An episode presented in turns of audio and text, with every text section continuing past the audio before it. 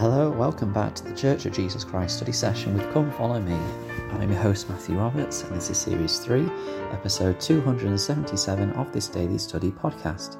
Thank you once again for joining us as we uh, continue our study of this week's Come Follow Me materials, looking at Doctrine and Covenants sections 109 to 110, covering September the 27th to October the 3rd.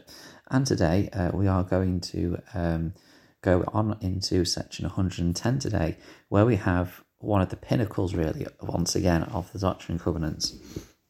The temple has been built, dedicated, and it's been uh, dedicated for a few days now. And then uh, Joseph Smith and Oliver Cowdery are in deep in prayer in one of the pulpits.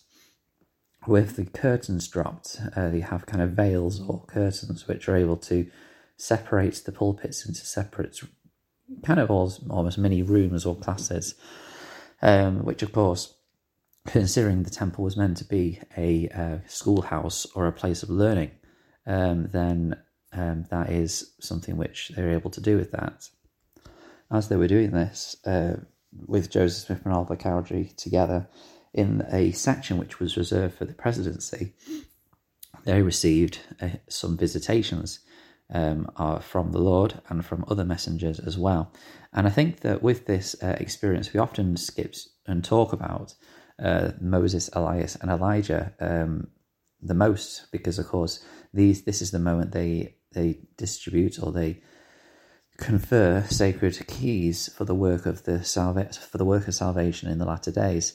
But of course, we can't forget the first ten verses which is the majority of this section, uh, refers to a visitation from the Lord Jehovah himself or from the Lord Jesus Christ. In verse 1, it says, The veil was taken from our minds and the eyes of our understanding were opened. Um, W. Craig Zwick uh, said this quote, Our Saviour frequently opened eyes of the physically and spiritually blind. Opening our eyes to a divine truth literally and figuratively prepares us to be healed of mortal short sightedness. When we pay attention to spiritual alarms that signal a need for course correction or larger eternal perspective, we are receiving the sacramental promise to have His Spirit be with us. This happened to Joseph Smith and Oliver Cowdery in the Kirtland Temple when compelling truths were taught by Jesus Christ, who promised that the veil of mortal limitations would be taken from their minds. This is um, kind of fulfillment of what would be promised that these these veils would be taken from their eyes and their minds, and that they would be able to see. And because the Lord did that, He was able to prepare and reveal uh, further truths uh, to these two individuals uh, who had worked so hard uh, to, to get uh, this this house uh, prepared and built. and of course, many many others had sacrificed so much. Um, but now uh, the great blessings were able to be re- received from building this temple of the Lord. Uh, this is a great promise that was fulfilled. And in verse 2 it says, We saw the Lord standing upon the breastwork of the pulpit before us, and under his feet was a paved work of pure gold, like in colour, like amber. Um, this just kind of indicates um, just the, the the glory and the, the and the oh the glory really. I can't think of another word. Just just the the, the power that radiates from the savior as he appears to them. Um, and just the blessing it was to be able to receive this revelation. In verse 3 it continues to describe him further and says his eyes were as a flame of fire. The hair of his head was white like the pure snow.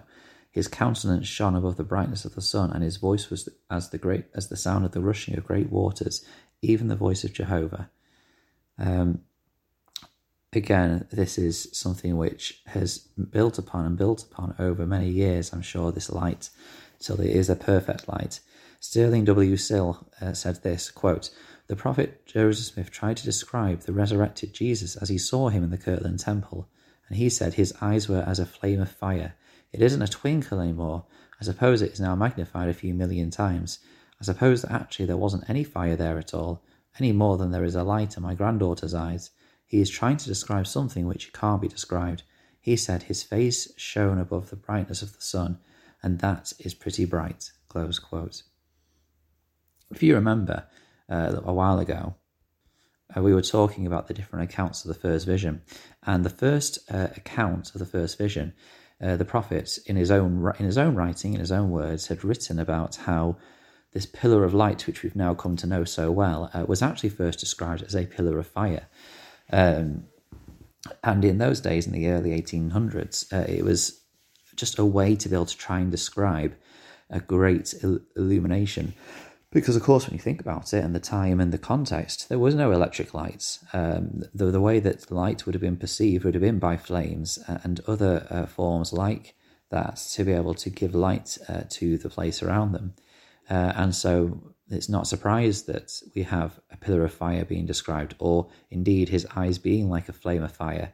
You can imagine it's not perhaps so much the the burning that's important, but just the pure light that comes from the Saviour, which is probably the most important thing being described here.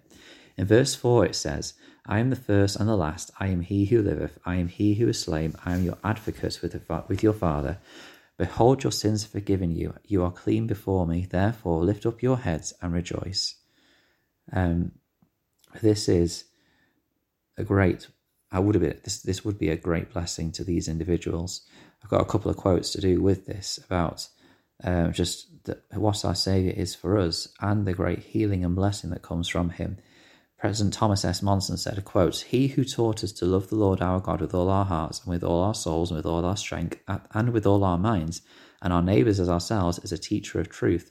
But he is more than a teacher. He is the exemplar of the perfect life. But he is more than an exemplar. He is the great physician. But he is more than a physician. He is the literal Saviour of the world, the Son of God, the Prince of Peace, the Holy One of Israel, even the risen Lord who declared, Behold, I am Jesus Christ, whom the prophets testify shall come into the world. Close quote. He is so much to all of us. He is a teacher, an exemplar, a physician. He is our Saviour and Redeemer, the Prince of Peace. Um, and He has power to forgive sins. He has power to have mercy and to be perfectly just because of what He did for us. Um, and that is such a brilliant, marvelous, wonderful blessing, uh, which is given to us um, freely. Um, and there are great blessings that we can receive. Um, and it's just a, such a marvelous blessing uh, to be able to have the Saviour uh, give us those. In verse 7, what joy this must have been to the ears of uh, Joseph Smith and Oliver Cowdery uh, when, he, when the Saviour then said, For behold, I have accepted this house and my name shall be here, and I will manifest myself to my people in mercy in this house. I want to finish briefly by talking about the Saviour um, manifesting himself in mercy in his house. Of course, there are people who state that they have seen the Saviour in the temple, uh, and that is not something which is, um, you know, can be denied. Really, is that there have been definitely kind of comments and things said about that.